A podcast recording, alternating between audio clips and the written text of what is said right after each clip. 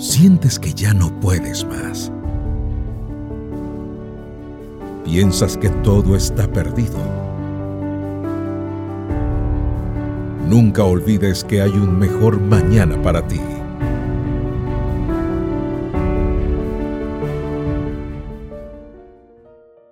La paz. ¿Qué es la paz? ¿Quién tiene paz?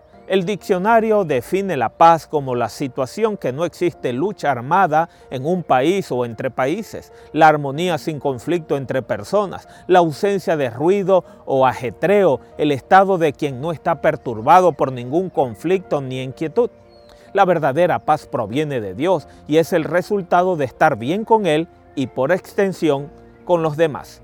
En el Antiguo Testamento la palabra paz es chalón, que indica un estado pleno de bienestar. Este es un concepto amplio que incluye la paz espiritual, la salvación, la paz física, la salud psicológica, la integración, la paz social, la justicia y libertad.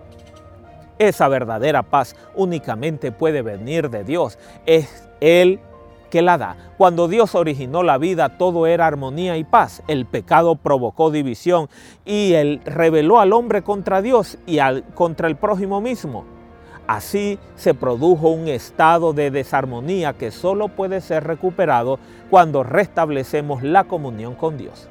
Justificados pues por la fe, tenemos paz para con Dios por medio de nuestro Señor Jesucristo. Romanos 5.1. Necesitamos paz, perdón y el amor del cielo. Esto es algo que no se consigue con oro, ni con inteligencia, ni con sabiduría, ni con esfuerzos personales.